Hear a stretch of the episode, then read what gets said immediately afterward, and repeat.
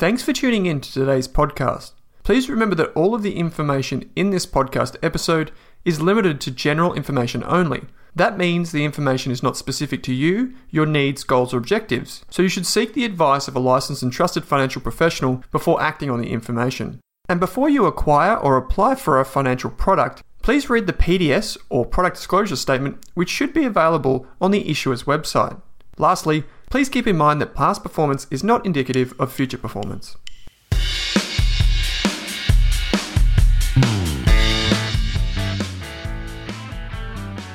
Welcome back to this weekly episode where I'm joined by Anirban of Seven Investing. This week, we're talking all different types of stuff. We're talking Netflix's earnings miss. We're talking about Altium's botched takeover. We're talking about a few companies to put on your watch list, including an ASX technology company and a global technology company. And we also talk about innovation, the impacts of the Delta variant of, of COVID, what it means for hospitalizations, Freedom Day, and the world resuming regular programming. Are there any opportunities that will arise? I hope you enjoyed this episode of the Australian Investors Podcast. Be sure to reach out to Anirban or myself via Twitter and keep the conversation going. Thanks for listening. Anirban, thanks for joining me, mate. It's always a pleasure. Mate, pleasure is all mine. Um, you know, the only thing I was going to say to you is, you know, I'm not going to say this in a fun, I'm not going to make fun of this, but I'm going, to say, I'm going to say that you and I both are in lockdown. Mm-hmm. So how better to spend time, but to actually do a podcast? Oh, why not? You can do it anywhere, anytime and we'll try and keep it on time this this week. um, we've come in with so the way we generally prepare is we have a Google document and then we have the podcast when we're doing it remote. And this week we've pasted in five URLs and that's all we're going with. Um, today we are talking about uh, what we've been working on. We're going to talk about Altium's. Um, I'm going to say it's like a f- botched takeover offer from Autodesk. Autodesk have terminated it. Um, Netflix misses earnings. Bezos went to space, which touched on we touched on um, Sir Richard Branson and Virgin Galactic last week. And then we're talking about the Delta variant and market turbulence. Uh, and then we might just close out with some stock ideas for your watch list. So, top of the show, we want to say you can find us on Twitter. I'm at Owen Rask. Um, Anirban is at 7A Mahanti. So, you'll find all of that in the show notes. Jump onto Twitter. We've been talking to everyone. Um, last week, we are talking about Treasury Wines. Heaps of stuff to talk about on Twitter, right? Absolutely. No, I again encourage echo everything that Owen said. Just come to Twitter, talk to us, ask us questions, give us questions, give us ideas, and mm. we will bring them give to the show. Ideas. We love your ideas. Yeah, give us ideas. Yeah, we yeah. we would steal your ideas and bring them here, but we will acknowledge that we took your ideas, and we'll you know if you if you're willing, we'll put your name out. yeah. So we actually had an email come in from Stephen who said, "At a pos- podcast idea, we should have a Nightmare on Wall Street. So an episode where we kind of have a bit of fun with the the stock market and what would happen if Wall Street closed down. I even said maybe we could even talk about the conspiracies that happen in stock markets so around bots, market manipulation, leaky ships, the end of fiat currency, you name it. Um, so, so much to talk about. Those are the types of quirky ideas we want to hear, as well as companies that you want us to take a look at and chat about. Um, I think the, the hardest thing for us is just narrowing down what you want to hear um, because you know there are so many things that happen in markets so much noise. We want to focus on the key points for for your week if you're an investor. So um, i thought we'd just kick off um, what we've been working on lately. Maybe i'll throw it over to you first mate. Um, last week you said you were working on emerging markets and payments for seven investing doing a report. Um, is that are you still working on that or what are you, no. what have you been doing the last seven days no, so that report is out. Uh, actually, really like that report because, um, yeah, because you know, there's some very interesting things there. I'll just, you know, without going into too much detail, um, the the payment infrastructure in emerging markets is completely different from the payments infrastructure here. And uh, and when I say here, I mean like sort of the developed market uh, payment in infrastructures, whether it's Australia or Europe, uh, Western Europe, and and North America. But uh, that really creates opportunities, and that you know that that write up was really all about that. Um, yeah, but now I'm focused on sort of finding our, uh, you know, working on our uh, recommendations for, or working on my recommendation for August, uh, and, and, you know that's that's happening. How does that that's, work? Do you do it? Do you come up with the idea yourself, or and do you do the full research yourself, then present it to the team, or do they do you work together collaboratively? I know you do one idea each a month, but how does that work? Yeah. So we, we each independently pitch an idea um, as, as, as, into the team, and we sort of have we have a stock presentation uh, which we actually make available to um, our members, and it sort of gives you an idea of, of the thinking uh, behind the idea we have uh, pitched. And uh, one of the things that happens during this call is that you know we get asked questions by you know colleagues and you know other advisors, and uh, based on those ideas, I guess you know it, it's quite possible maybe that the idea you pitched is not good, uh, hmm. or that there's something that you forgot about, or something that you should look into. So you know that sort of helps with you know refining the thinking um, behind um, uh, behind sort of the idea. But you know, like last month, I did without going again into too much detail. Last month, I had a, I, you know, I thought it was a really interesting idea, uh, but there was an interesting, very interesting question that was asked, which you know, which made me do some thinking. There was an hmm. aspect mm. that I hadn't really thought about.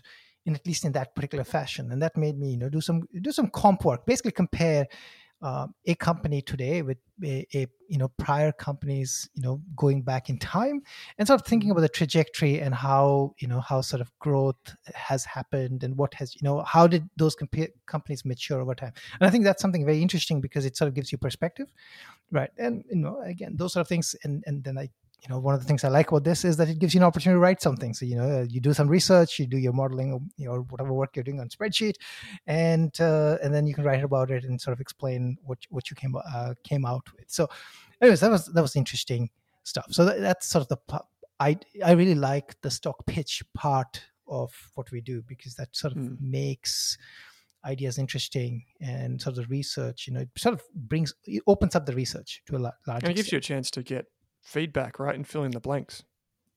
Absolutely. Yeah. Yeah. Yeah. Cool. I like it. Um, we're we're trying to do something similar with the the analyst team now, where it's it's a bit more top down with us. So I think with it's more so me directing some of the the guys that are newer analysts to the team, just directing them um, and then checking in every week as a group. Um, I think one of the things where I think one of the things where I see a lot of funds fall down is that it becomes too much of decision by committee. And oftentimes when you have a committee making decisions you actually you often end up losing your edges because the edge that you might have as an investor can kind of be rounded off by other investors who have an influence over too much of an influence over your decision making and what I'm, I'm not saying that it's a bad thing to seek feedback. I think it's really really positive. But um, I think for investors' sake too, whether they're say joining Seven Investing or they're joining Rask, it's also good to know who's making the decision. Um, I feel like that's for transparency. It's also really good too. But yeah, so we've that's what basically we've been doing. Um, we've been doing those internally and trying to figure out how we can scale our research. So um, what it specifically mean is typically at Rask because we've had such a small team for a long time. Like we've been a startup. It's been me, Catherine, Kevin, um, but now we're expanding the team. It's how do we go from being super high conviction and using a lot of tools to narrow down that funnel to then broadening the, the product suite, like having we've got rockets and now invest servers, while also maintaining that conviction. Um, it's, it's it's it's a tough thing, but it's something that I've got to work on. Basically, specifically in the last week, we've actually been working on releasing some of our quarterly reports and rocket reports, and one of those I'm going to talk about at the end of the show. So keep listening and you'll find out uh, one of the companies that we passed on and why we passed on it. Maybe, mate, um, the first key point of the show is Autodesk terminating with Altium. We've talked about this before. We've talked about the takeover offer. There's takeover offers left, right, and center on the ASX right now. You can't turn a page in the AFR, even if it's a digital page, without seeing something about a takeover offer. What happened here, do you reckon? Um, well, the speculation is that you know th- this was not there on the in the release that uh, Autodesk provided. So Autodesk basically, I think, went back to Altium with maybe a dollar or two more than what they had originally offered, and Altium said no, hmm. and Autodesk said, "Okay, thank you, good luck, we wish you all the best," and basically walked walked over, uh, left. This, yeah, I, I think this, you know, this is this is this is going to be a test of the board and management, right? Because you know, if now the next several years don't pan out as they might imagine is going to pan out, then uh, you know investors are going to be really, really grumpy that you got this offer at a pretty substantial um, premium to the then trading price, which you just you know uh, let be. So again, we're going to know this in the fullness of time, but mm, again, looks like they were not happy with the price. I was not really sure. We discussed this last time, so you know, and you know, I both sort of agreed that the price sort of was right. Hmm. Um, mm. And you know, any more than this sounds like paying way too much. But I guess uh, Altium's board thinks otherwise. And yeah, there's a you know what is a little bit bizarre about this, and we've said that based on the valuation and based on management's recent execution, the risks in China, um, just currencies, everything, you name it it doesn't look like they're going to meet their own forecasts. So, and they need to meet those forecasts to get to a base valuation, which is, to be honest, probably still below the current price. So, this is then the, the, what made this bizarre. I found was that Altium then came out when there was speculation of a forty dollar bid, which was up from the thirty eight fifty. Uh, this is a quote from Chairman Samuel Weiss, who says, in response to media speculation today, Altium Limited advises that it has not received any further offer from Autodesk. All details relating to the Autodesk offer have been disclosed by the company in its ASX announcement released to the market on 7 June 2021. But then, now I'm just, this is fast forward to July 20. Uh, there's a quote from the Autodesk website from CEO uh, Andrew Anagnost, I think is how you pronounce it. says Autodesk has a long track record of track record of disciplined strategic acquisitions. The quote goes on to say, While we did verbally improve our initial proposal, we were unable to agree on the basis to advance discussions. We respect the leadership team at Altium and wish them the best, best with their business. End quote. So I feel like there was another offer, um, even if it was a verbal offer. Um, so maybe AFR reporting forty dollars an offer did actually happen.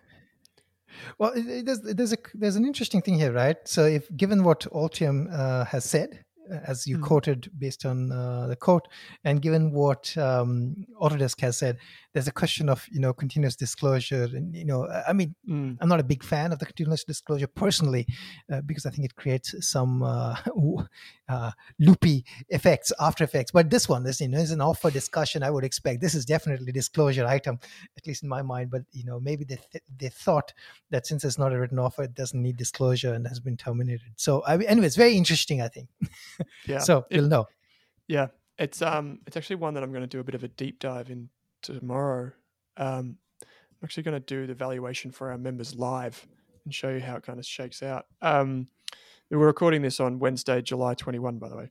Um, yeah, so it's a it's a fascinating thing. So the rumor was the offer was at forty dollars. I'm looking at this now, and it looks like Altium shares are back down around thirty three dollars. So still higher than 27 or whereabouts yeah. they were they were tra- you know traveling so people still think that there's going to some miraculous uh, alternative offer show up right yeah yeah which is interesting so um yeah well i guess the good the the takeaway here is that if you still own Altium, you still own Altium. So it's um it's still a business that's profitable. If it, management can deliver, then um, maybe it goes on to justify itself. They're very confident in their ability to execute. So if you back them, you know, maybe it works out from here. Next uh, topic for today's conversation, next URL in the document is Netflix earnings. Um, this is interesting because this is right in your wheelhouse, mate. Um, I'll just read some headline numbers here that I got from CNBC. Earnings per share $2.97 versus $3.16 expected. So that's below the expectations. Revenue of 7.34 billion versus the 7.32 expected. So slight beat there. Global paid net subscriber additions 1.54 million versus 1.19 expected. So better than expected. Basically, earnings didn't hit. The other two did hit. Um, everyone knows what Netflix does. It's obviously a streaming service, um, but there's uh, they have flagged more of a move into gaming. Right in your wheelhouse, mate. What do you expect? What what? I know you don't set expectations necessarily for every quarter, but what did you make of this, generally speaking? Yeah, so I guess there's a teaching moment here for us uh, to help uh, investors, or at least those who are beginner investors uh, or early stage investors. You know, um, I love these headlines when they say that missed expectations, right? So basically, mm-hmm. a bunch of analysts came together, and um, you know, there is a consensus. That's basically the average or the median earnings per share estimate of, let's say, 30 people, and uh, it's a win for the company if it beats that median or average mm-hmm. and it's a miss for the company if it actually doesn't make that number now i would be okay if you called it a miss if the company gave guidance and then mm. The company missed the guidance but if the company didn't give the guidance and it was a bunch of people other people who probably don't know the business as well then i don't know what it means uh, so um, i think those are very beautiful headlines which we uh, should ignore uh, I think the thing to note here is, um, you know, this they're still like you know they're doing seven billion dollars of revenue. Uh, it's profitable. Um, you know, at least has earnings per shares that it can report, and um, you know it's it's 200 million plus subscribers it's got already, and I think the main point you already hit the main point. The main point is that they're going to get into gaming, right? Mm-hmm. So if you think about the Netflix journey, long the long term journey started with mailing DVDs, with only an online interface for selecting those DVDs. Then it started with streaming in a really small way, small catalog. Expanded that catalog over time by doing deals with others. Then started making its own content right? Mm. And, and and that even when they make it made its own content, they made the content with others and they had licensing arrangements and so on and so forth, even for those uh, those things. And eventually, you know, they had you know they basically took broader global license, and now they're going into gaming and they're going to exploit their IP or the intellectual property in terms of um, you know all the content that they have on their uh, platform. So this is like you know maybe the fourth incarnation of uh, or you know uh, you know pivot of, of a mm. form or the other of the company, right? And I think long term, what's interesting is that this is being led by a person who came from Facebook, who was leading their mm, virtual reality and augmented reality uh, division. And it's interesting because uh, I, I think longer term, I've always thought that Netflix is going to go in a big way into augmented reality, virtual reality, and, and you know you'd have these content streaming experience that would you know be in augmented reality form or a virtual reality format. And gaming probably is the is, is a great place to start this. So I, I think this is again showing company that's innovative over time right? And this is the main mm. thing the main journey is that innovative companies keep innovating. And as long as they're innovating they could continue to be good bets. And i'm not saying that you should go out and buy uh, um, uh, facebook shares uh, sorry um, uh, netflix shares but yeah, it's um. So Reed Hastings, founder of Netflix. Um, what I love um is you can still access the original Netflix culture deck on online. So you can go and you can see they've got this huge slide deck about what defines their culture, and some of the things are like high performance, honesty always was one that they got a bit of pushback on, like honesty always, because in a room of high performance people adding mediocrity to that actually brings down the average. And so they're always talking about, you know, even if it's brutal honesty, it's it's it's honesty. And if you you know, there's, there's plenty of books about this too. So um, I would encourage you if you're interested in in Netflix and its innovation and, and its ability to attract and retain talent, have a look at that culture deck because it's fascinating. And we actually studied it on a retreat for Rask that we had earlier this year. Um, but just zooming out a bit and coming back to the actual topic at hand, which is um, basically this transition away from a focus on like net ads for um, you know for, for for subs really. It's it's mainly now moving across to okay how can we take what we're already doing and make it even better? Um, and you we, we see this with apple arcade right? Like apple arcade mm-hmm. um, has subscriptions and, and, whatever, and you can access 100 games for free and, and all that stuff. And then you've got Facebook with Oculus and its push. You can now go to facebook.com and alongside your social media chats have be playing one of the games in there. Um, and so Netflix isn't the only one. And I think, you know, if we go back a few years, we could see that lot, the way this was going was that imagine your movie, but you pick the ending um, or something like that, where you can get some more interaction with the content. And I thought it was really interesting. There's a there's a statement in here from Reed Hastings. It basically says we're not going to rely on you know consumer goods or other features like that. What we're going to rely on is basically our own intellectual property as well. So we're going to take the expertise we have, take the great products and storylines that we have, and how do we make that better? Um, and I think that's fascinating. Um, I don't really have a view on who wins it, but I'm quite happy owning Apple. I don't think it'll be a winner takes all. I think there's going to be many different places to get this. But having Netflix on your TV, on your phone, on your iPad, um, it definitely puts it in a, in a seat. Um, I don't know if you've seen it. Uh, the Black Widow movie, the Scarlett Johansson one. I'm not sure if you're into Marvel. I haven't seen it actually. Yeah, so you you can. I paid full freight for this, by the way, so I don't know if I'm a sucker, but um, thirty six dollars you can you can pay to stream it, and basically this is through Disney. So this is a Disney Marvel's Disney, but it's the same concept. You can actually get advanced access, so go around the cinema. And because we're in lockdown, I didn't think we'd be able to get to the cinema anyway. Um, but I'm really interested to see where that goes too. So this is the not the first instance, but one of those instances where these big entertainment companies are cutting straight through the distribution of like, you know, the road shows and all that type of stuff, and going straight to consumers with new content that way that they pay extra for. Um, yeah, I just think there's a lot of levers We're in an attention economy that these businesses have that people haven't really explored yet. I'm not sure if it's the gaming companies like Activision, um, Ubisoft, any of those. I'm not sure if it's those that win, um, but it's fascinating anyway. I kind of geek out of this stuff. Sorry, mate. Uh, no, I think I, I love that, and, and it, you know, I, would probably agree with you. It's probably not winners takes all. It's probably a market. It's so big, right? Gaming is a huge market. Like, massive. You know, it's such a massive market. That there are multiple players, and there's a lot of regional um, turfs as well as well in, in yeah. gaming, right? So what works in Japan does not probably work elsewhere. What works in China does not work elsewhere, and things yeah. like that. So, but yeah, love this stuff, and it's great. I, I just think uh, you know that culture deck is really is interesting. I think that it sort of speaks to Netflix's very innovative style of um, you know going about doing business and building a company. So. Yeah, yeah, because it seemed, and this is the thing. Netflix seems so simple if I think if you look at Netflix, you're like, why didn't we have this 20 years ago? I mean, other than say the internet, like it seems so simple. Like, yeah, just scroll through, pick pick a movie, watch a movie, makes sense, right?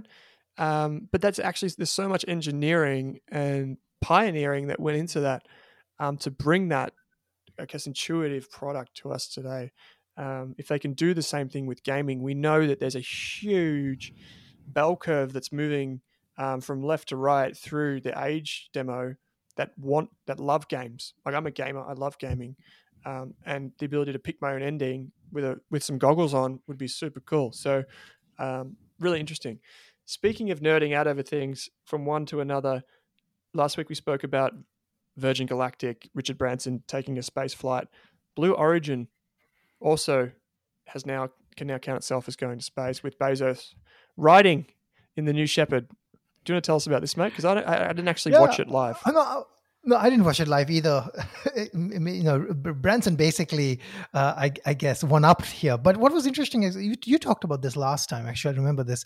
Yeah, you know, the Kármán line, right, which is what eighty-five uh, kilometers or something like that. Yeah, or yep. is it eighty-five kilometers? It's, yeah, it's about that. So this yeah, one actually eighty k's. Yeah, eighty k's. So this one uh, was was above that, right? And they spent it, the total journey was about 10 minutes. So they must have been like you know i guess weightless for a few minutes max. Um, but you know like i mean they could have seen you know through this through the glass windows they might have seen you know beautiful scenery of the earth so i mean this is i think this is showing that this tech is getting there. And you know good demonstration. They had, you know, selected they've selected people that there was an 18 year old, there was an 81 year old, and you know Bezos himself, and I think Bezos' brother, right, uh, were the people who went in this. So, so what I think is interesting to me is what comes next right mm. that's really you know where is you know virgin galactic looking how is it going to monetize you know the so if you think about virgin galactic the current plane can only fit like what I think eight people, right? Mm. Um, can you have a bigger plane that can fit like you know 16 or 24 or whatever not number of people then maybe does that change the economics of uh, doing this does it make it you know does it in- increase the um, the addressable market, right? There's only be so many people who are going to be willing to pay, you know, uh, several million dollars uh, to to go to space for like you know a few minutes, right? And it's a joyride for for for for, for very very rich people. So I, think that's the next steps are really interesting, but I think that the, the this is technology demonstrators that have demonstrated that this is possible, and um, yeah, I think it's really cool.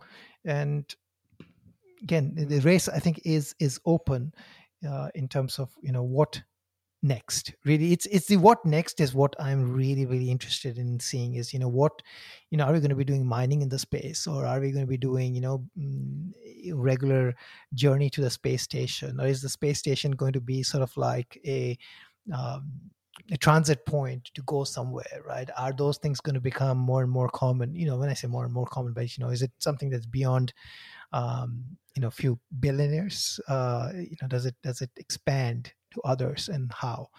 And and what are the other sort of you know lateral benefits? What inventions do these things um, bring about? So those are things that i'm i'm interested in but i think really cool that Bezos also went. Um, yeah, and there were some jokes going around on the internet, which is oh, I, I love. You know, the Twitter can be fun. So um, you know, uh, while uh, Bezos was on Earth uh, momentarily, oh sorry, was in space momentarily, Elon Musk was the richest person on Earth because Bezos was in space.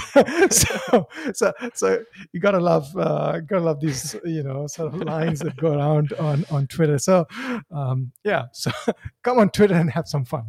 Yeah, I um actually I remember on, when I was on Seven Investing the other day. I think Simon intro, uh, interviewed an astronaut, a NASA astronaut, a while ago. I think it's about two years back, and I found that was, only a fifteen minute chat. Female, I can't remember her name, but um, really impressive. Um, because if you think about innovation, like you said, these guys are flying literally rockets into space that are landing, um, and people are coming back alive. Like this is incredible stuff, and um, t- to think about that um, and the implications for that for investors, for society, incredible stuff. So actually, I haven't watched the video, so I'm actually going to go and watch that after we jump off the call. But fascinating stuff there, mate. Um, so there is probably the big topic in front of everyone is basically, you know, we're back in lockdown. Here we are. The Delta variant. We've heard a lot about it. Um, meanwhile, we still have the fears of inflation. Um, unvaccinated people. I think you mentioned in the show notes here that Singapore's gone back to tighten its restrictions because they did let everyone out, and I know that because Lachlan, who um, is a contractor for the Rask Media site, was having a beer the other day when we were uh, when we were chatting and um, at the pub in Singapore, and I'm guessing he's not there right now. So I don't know. I, am I'm, I'm. It's just, there's a lot to take in right now. Um, how do you make sense of it? How do you make sense of going back into lockdown? You know, so a lot of political argy bargy around this as well. Yeah, so we, no, we're not a political podcast. So we didn't go into the politics of this, but I mean, I think what is, I guess, in, the I think the market fears, right? So the market, like so Dow, for example, and you know, well, that we can talk about this another day. Dow tumbled by X number of points, uh, but you know only a few percentage points, maybe a couple of percentage points. But you know the the Dow tumble was also partly related to a you know on one hand inflation fears, and the other hand you know sort of Delta variant and um, the potential for Delta variant to actually cause further lockdowns, right? So you what I think everyone is watching is what's going to happen in you know the so-called Freedom Day in um, in um, in the UK where masks and everything is going to come off. It it, sounds a little bit. It, it's you know like it's a, it's like it's being it's being billed as the Freedom Day where you know everything's going to be open and you can just you know, you know they feel confident that they've vaccinated enough number of people, and there's just concerns about that. But again, what is what I think is ironic is the Freedom Day is is launching at almost the same time. Actually, there has been some further restrictions for French folks to get uh, to travel into UK because there's some other variant apparently in in in in France. There's not Delta. I don't know. I've, I've now lost count of the mm. Alpha, Beta, Gamma variants that are going around. But apparently there's a Lambda variant that is now taking hold in. Uh, I think it's Lambda in. Um, in France, and then you know, so the British people are, for example, worried about this particular variant. So uh, it's a little bit of a of a situation. Um, I read, I think the Canadian news actually is pretty interesting. Canada is now probably the most vaccinated country um, oh, really? uh, in, in the world. Yeah, I think they're slightly ahead maybe of Israel. Um, and they have announced their plans of what they are doing, which sounds really reasonable. So I think they're in August, they're opening their borders with the US. Mm, and uh, and then in September, they're basically opening their borders to the world. Uh, you hmm. know, and uh, the only thing that you need is you need proof of vaccination with the vaccine that has been approved in Canada. Uh, so, which basically means Pfizer, Moderna, AstraZeneca, Johnson and Johnson. Um, and and for those vaccines, then you can basically come in and yeah, and and you know it's you know if you're vaccinated you can travel and you can travel out cdc's uh, i was looking at the cdc's guidelines in the us so in the us the, it, the so the, the, the the delta variant fear in the us is different there are pockets in the US which are severely under vaccinated, and therefore there could be localized flare up, and then you don't know what localized flare ups do. Um, so that's that fear. But the CDC guideline in the US too is that basically if you're vaccinated, uh, then actually their their thing is don't test, go wherever you want to go. Of course, if you have to go somewhere who want you to test, then you test.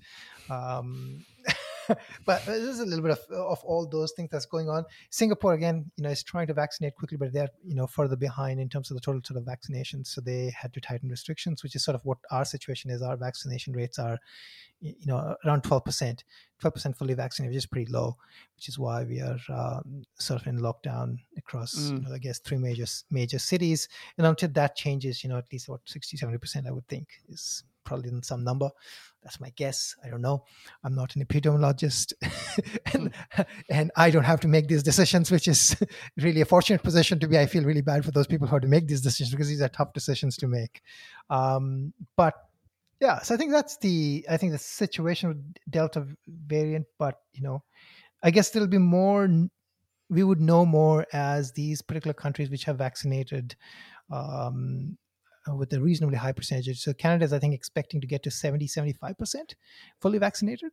And, you know, part of the, I think part of the game there is to vaccinate um, 12 and above, right? That gives you larger coverage uh, of the population, right? So you get 12 and above, and you know, uh, if you're under 12, there's no vaccine yet, but maybe there will be a vaccine for the under 12s. But apparently, you don't under 12s don't need it.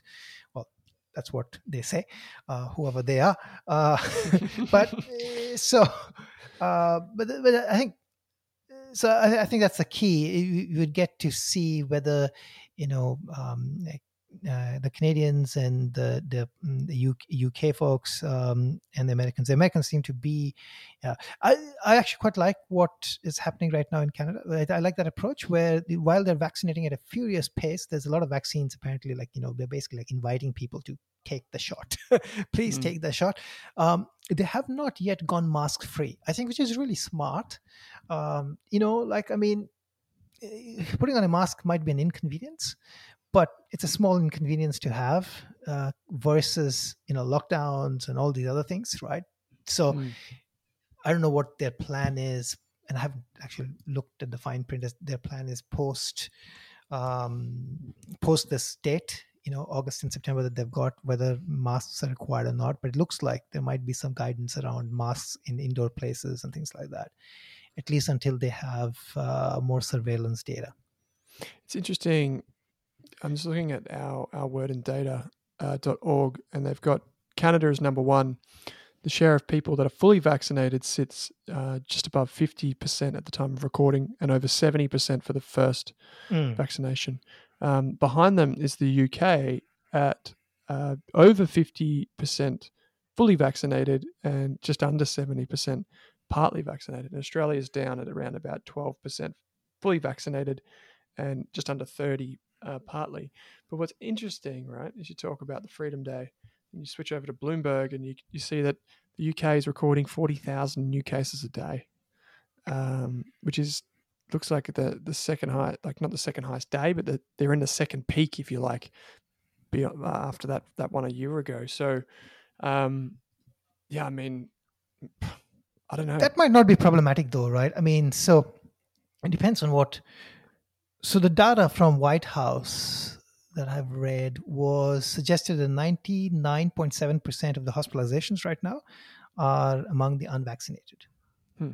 So I, I mean, uh, counting cases, but if they're moderate to mild, then probably doesn't matter as much. Again, we don't know what the side effects are or this long COVID thing that people are talking about. But um, I, I think that's there's this danger of case count versus outcome count, right? And what really matters is the outcome count. So I, th- I think the focus at some point has to be on outcomes. If people are not dying um, and mm. people are not seriously ill that they need ventilation, hospitalization, and things like that, the US data thus far seems to suggest that basically those people who haven't gotten vaccinated are getting seriously ill.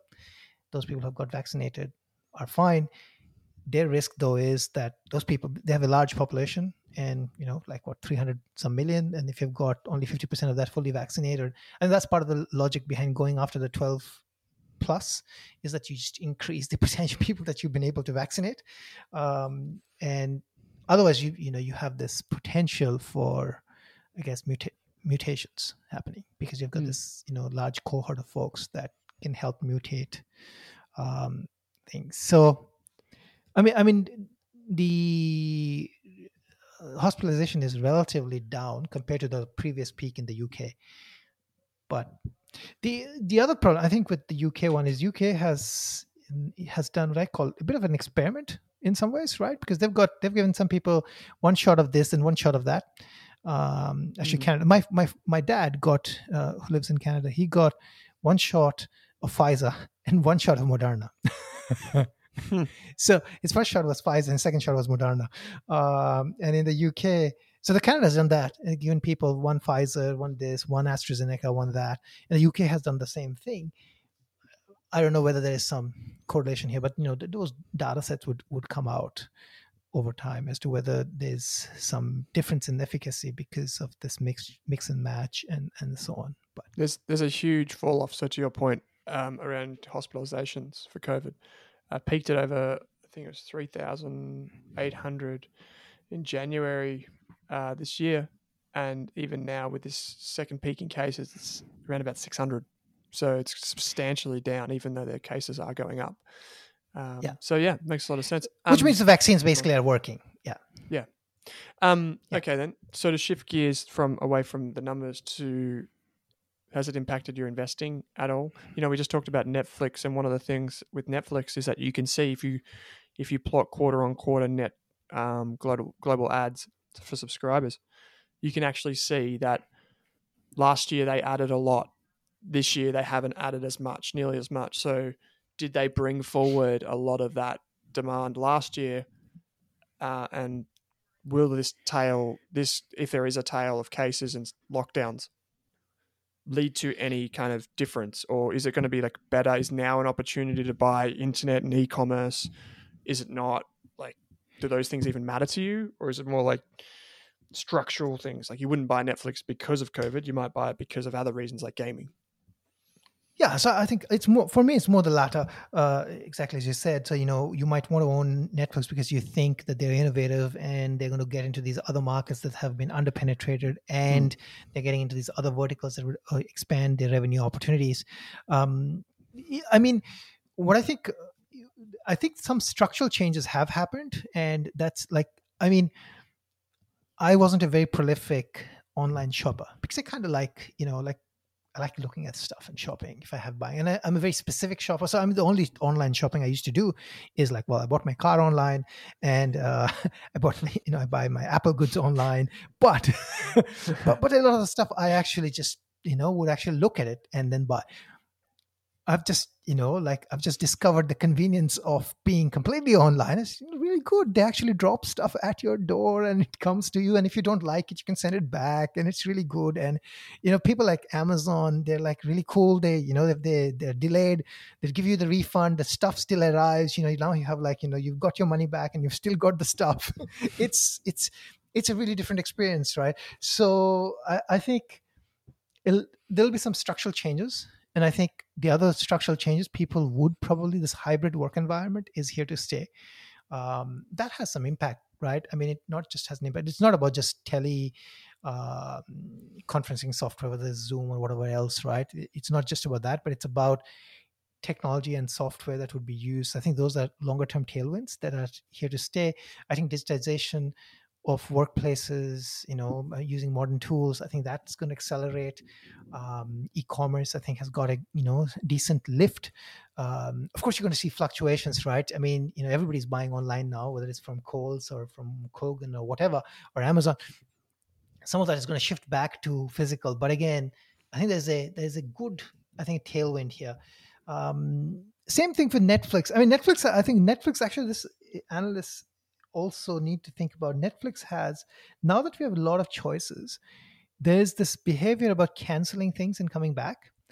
And that is related to content production schedule, right? So people actually come back to Netflix because, oh, Stranger Things season four is now here. And that mm. is hmm. going to actually drive net ads. And then one of the problems of the pandemic has been the shooting of movies was not happening, right? I mean, yeah. you know, there was like exactly. So there's a backlog of in terms of content production that has to happen. But, but when that content hits, there's going to be people who are going to come back who might have churned out who are going to come back. So, oh, yeah. you know, but again, but that's something to consider. But the, the other thing to consider is when it's going to be true for different streaming platforms. The other thing to consider would be that they've got 200 million people out of you know 7 billion people on earth let's say you know you divide it by 4 uh, that's the number of households that you, or 5 or whatever you know 1 point whatever billion you can think is the potential market in terms of like you know number of um, subscriptions they could sell. So that you know it's going to be harder it's going to be harder to ask and they're doing these things about mobile and so on in different places whether it's indonesia or india or in latin america but you know they have small they have different plans that they're um, that they're selling. So i think you have to think about that as well. But I, I really think i mean most of the big gains like the huge multi-bagger gains have happened right? Those come from that you know riding that s curve but mm. Netflix is still a large company that is still probably growing top line at 20, 25%. And it probably can do that for maybe another decade. Right. Yeah. And if it can do that for another decade, well, you know, if you buy it at the right price, that's a mm. nice blue chip type holding to have in your portfolio. yeah. So that's that's the way to think about Netflix. You know, I personally don't hold it, at least not now. Um, no. But me neither. But um, okay, so coming towards the end of the show, um, we'll drop some maybe drop some ideas. One thing on that that I've been looking at is the amount of people that I speak to who are taking off as soon as the world is majority vaccinated and they're going overseas or they're going on a holiday is basically everyone. um, and so that's something that this is not necessarily talking about lockdowns, the recurrence of lockdowns, but maybe the removal of them in say 12 months. Like from 12 months from today, the vaccination rates, it's hard to see us going into too many lockdowns, in my opinion, just as a general kind of broad stroke. Um, and if that is the case, I think more people will be open to the ideas of travel.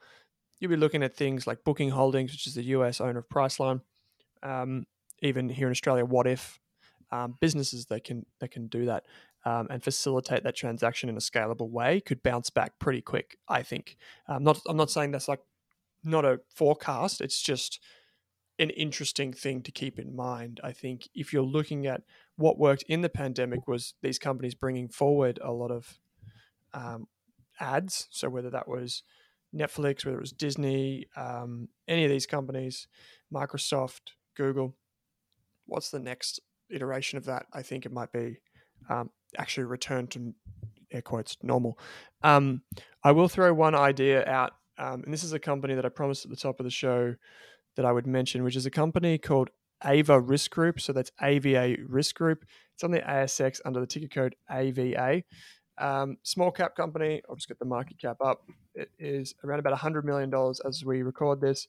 So we interviewed um, CEO Rob Broomfield for um, for our Rockets program, for our Beyond program, it's a company that was between our 10 and 20. So, what I mean by 10, our top 10 obviously are our top 10. And then the companies that fall in between 10 and 20, we also release as bonus reports with the CEO interviews that we did with them. And um, so, what does it do? Ava Risk Group basically has three divisions.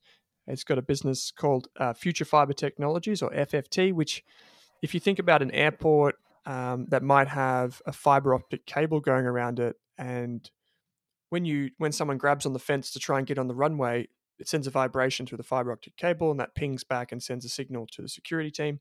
It's also used on things like undersea pipes, um, you know, all these different things, like even just monitoring of conveyor belts, which is the exciting part of the business.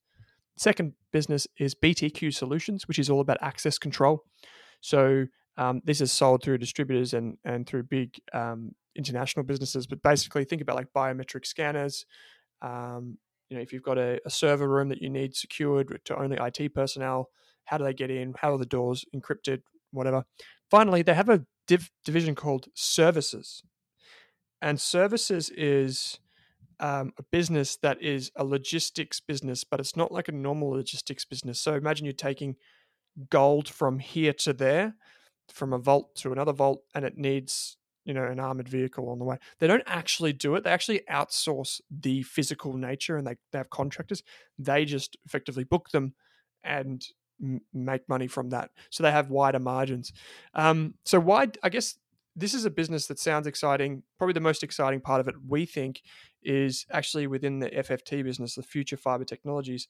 They're actually going to use, and they already have started with this. They've got some um, programs and projects already underway, which is where they effectively use the the cable, the fiber optic cable, to um, adjust and adapt to a, a conveyor belt on a mining site. And these conveyor belts, I don't know if you know this, but can be 10 kilometers long.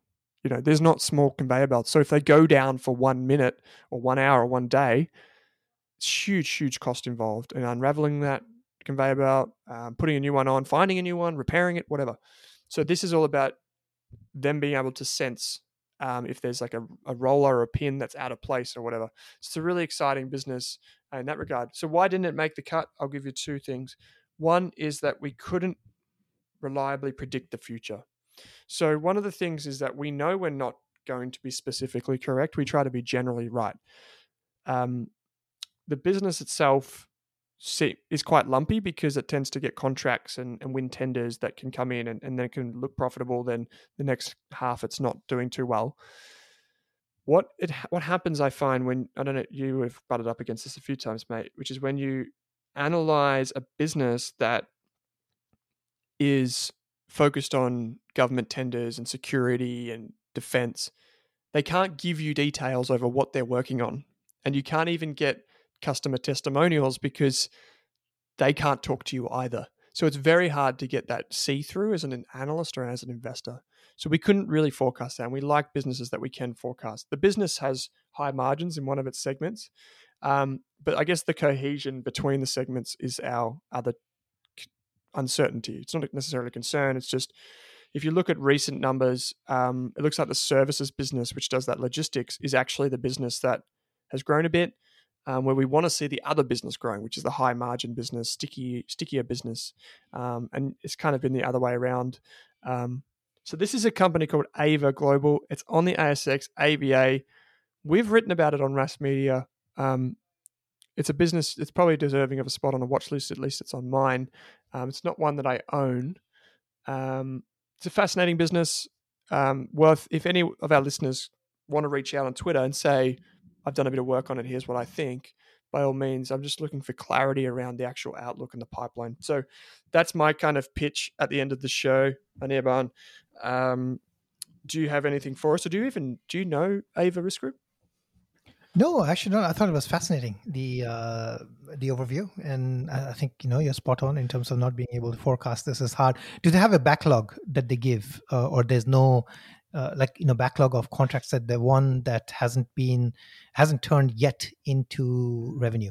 They give you um i guess it's more like qualitative feedback so they don't necessarily quantify exactly okay. how much is going to be this or whatever. They do have they give you this much as we believe is recurring in nature this much we don't. They have one big deal with the indian um, ministry of defense and they actually just licensed this is the biggest deal they've ever done for the fiber technologies business, and they actually license that out.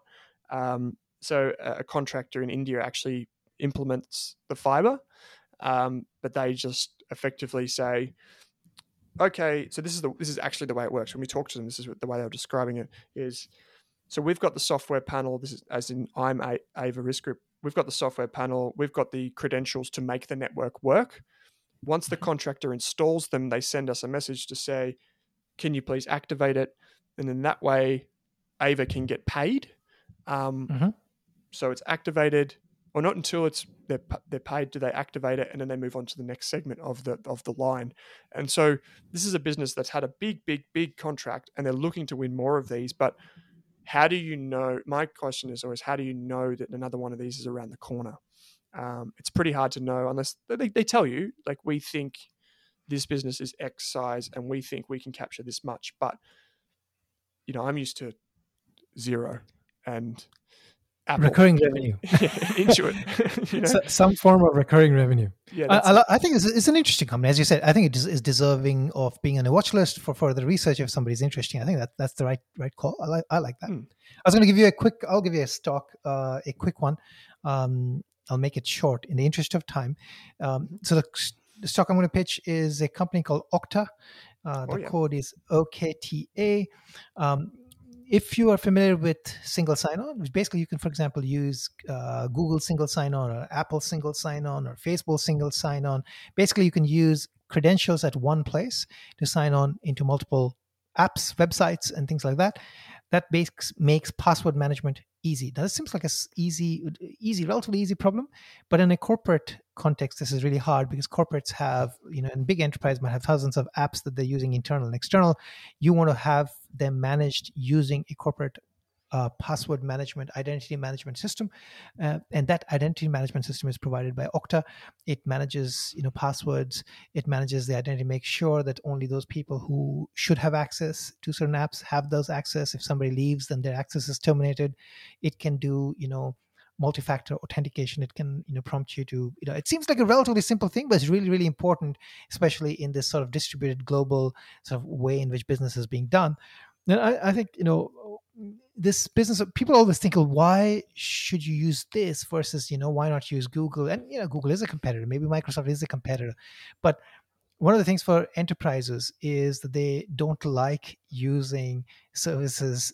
From big tech if they can avoid it uh, especially for things that are critical because big tech tends to you know some of the big tech at least tends to look at things how you're doing things and therefore you might be hesitant to use their particular services. So okta is the specialist and i think it has a big tailwind in terms of uh, an idea called zero trust which is a framework for security which basically says that you basically do not want to trust anyone and we can talk about this another time.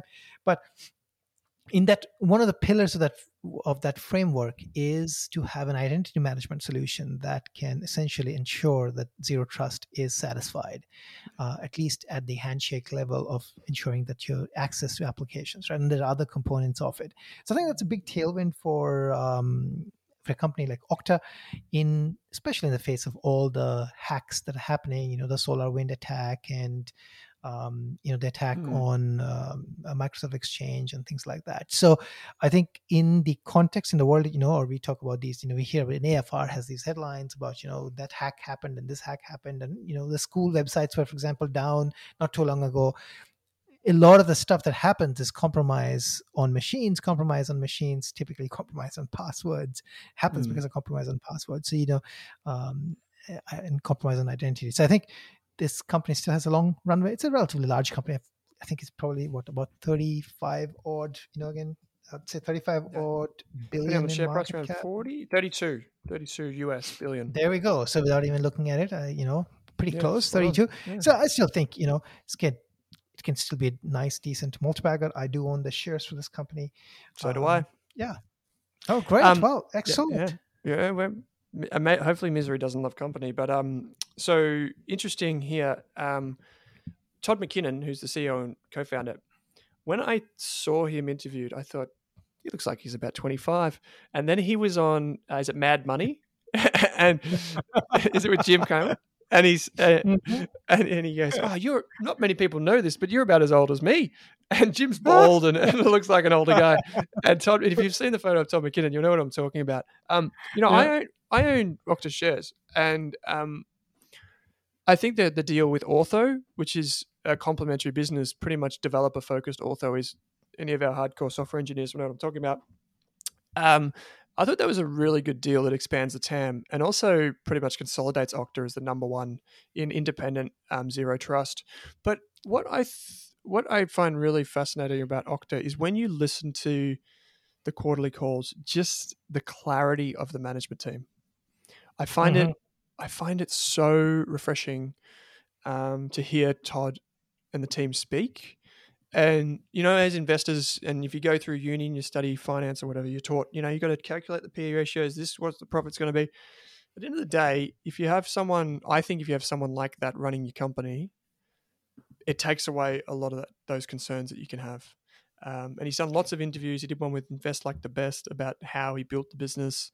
Um, it's fascinating. And I think, yeah, beyond just single sign on, people probably don't appreciate what that means. But um, basically, I think over 7,000 apps now integrate into Okta's workforce, so into Okta's um, platform. So if you think about that, it's basically the hub where you go to get everything. Um, exactly. And that's that's pretty tremendous in terms of the ARPU, like the the cross sell, upsell potential of the business. Um, we don't use it because our business is so small, but I can definitely see a time where we would, and a lot of businesses would be using it. So fascinating, Okta. Cool. Uh, okay, excellent. I did not know that you own the shares of this. Okay, I'm going to give you. Uh, I'm, I'm, we are exceeding time, but I'll give you this okay. odd. Uh, uh, I call it the Silicon Valley tree. Okay, okay, so this is the Silicon Valley tree. So you would observe a lot of the excellent second generation sort of SaaS companies, mm-hmm. second generation as in the you know, Okta's generation, are from people who worked at high held high level positions at Salesforce. Yeah. So uh, Todd uh, was, I think, leader of engineering or something like that yep. in in Salesforce. Yeah, uh, VP Eng at Salesforce. Uh, and so Mark Benioff has the unique credentials of actually spinning off a lot of these people. Um, many a times, what uh, Salesforce Ventures have done, which is they have a venture arm, they would mm. actually fund these companies, which I think is a really great culture the other thing that people wouldn't know is that um, Salesforce has an app store, um, or mm, it's not called the app. Yeah. The, uh, it's a, you know the uh, marketplace or the app, whatever. something it's called. Uh, yeah. Is it is it called a marketplace or is it called the um, yeah or app exchange? I think it's called the Salesforce app. I think it's called the app exchange or marketplace. Anyways, I'll, again, the specifics are probably not that important. But mm, so uh, Benioff, uh, I think, looked up to Steve Jobs as you know as one of those leaders that you know you look up to, like many people do. Um, I think Benioff has worked at Apple. So Benioff was actually had the luxury of seeing the iPhone before the iPhone was released. Like, you know, in a true Steve Steve Jobs fashion, he would show it to his favorite people. Here's what I'm working on. This I think is really cool. This is going to change the world. And he hmm. told Benioff that, hey, I'm going to, you know, going to have do this thing called the App Store. And Benioff looked at him and said, Well, but how are you going to do the App Store? That's a trademark that Salesforce owns. and you know why Salesforce owns the trademark? It is because when Benioff was starting Salesforce, Steve Jobs told him, You should build this app store for all these apps on the web. so it was an idea from Jobs to Benioff. So Benioff said, Okay, you know, this was your idea. We can live with a different name. So we're going to give this as a gift from Salesforce to Apple for you to have wow. it for the iPhone. I think it's just pretty App powerful. Exchange, yeah. yeah, yeah. So I think it's pretty powerful. I think you know this uh, this idea of an ecosystem and of an ecosystem of players that in, you know inspire. Uh, each other, right? You know, so Jobs inspiring, you know, Benioff, Benioff inspiring all these other people. And you're not really jealous of these people because they're all successful you know it's like seeing your old children coming and you know doing great things and even mm-hmm. maybe they're competing with you and it's fantastic. I, I, think i really like that. Uh, yeah and so that's one of my when i'm looking for a company sometimes i actually look for these trees and i find this tree is very interesting. If you can find an interesting tree mm, it sort of talks to that culture. Anyways mm. that was an aside. I, I, love it. Yeah um, i own shares in salesforce as well. So um, full disclosure there. Yeah it's it's fascinating. Um, and yeah, there are quite a few people that have come out of Salesforce and done a lot of things. So um, maybe we can spend a whole episode on that in the future. But mate, um, we're at 56 minutes. We said we'd keep it below 40, so we've done well. Um, no, well, it's it's always good to end with some some some companies as well. So um, we talked about Ava Risk Group, we talked about Altium, we talked about Netflix. Air quotes, missing expectations. Um, Bezos going to space, the Delta variant, and what that means, and how maybe we can play that um, talked about Okta, and ended with Salesforce. Um, so great, mate. As always, it's a pleasure. Um, if people want to find out more about you and if they want to access that payments, um, the digital payments report, and also just join Seven Investing, how would they do that? Oh, they can just go to uh, seveninvesting.com forward slash subscribe, or they can follow the show notes below and get uh, mm. $10 off using 10, 10 the Rask. Uh, 10 buckaroos off of the using the Rask uh, uh, promo code. And mm-hmm. as mm-hmm. Owen would say, that Rask actually makes no money off it. Um, mm-hmm. So, you know, um, Owen does it because he likes to. And we thank him for that. Yeah, yeah, it's great. Well, I wouldn't be doing it if I didn't think it was an awesome service. So um, I'm just appreciative you get to spend some time with me each week to share these insights. So, mate, always appreciated. And um, yeah, we look forward to hearing from everyone else on Twitter. If you've if you've got some thoughts for us next week, give us some links to pop into our spreadsheet so we can talk about them. Um, we put these in this morning. I should say I didn't put them in; the other half did. Um, so um, yeah, always a pleasure, mate. Thanks for chatting. Thanks for the chat.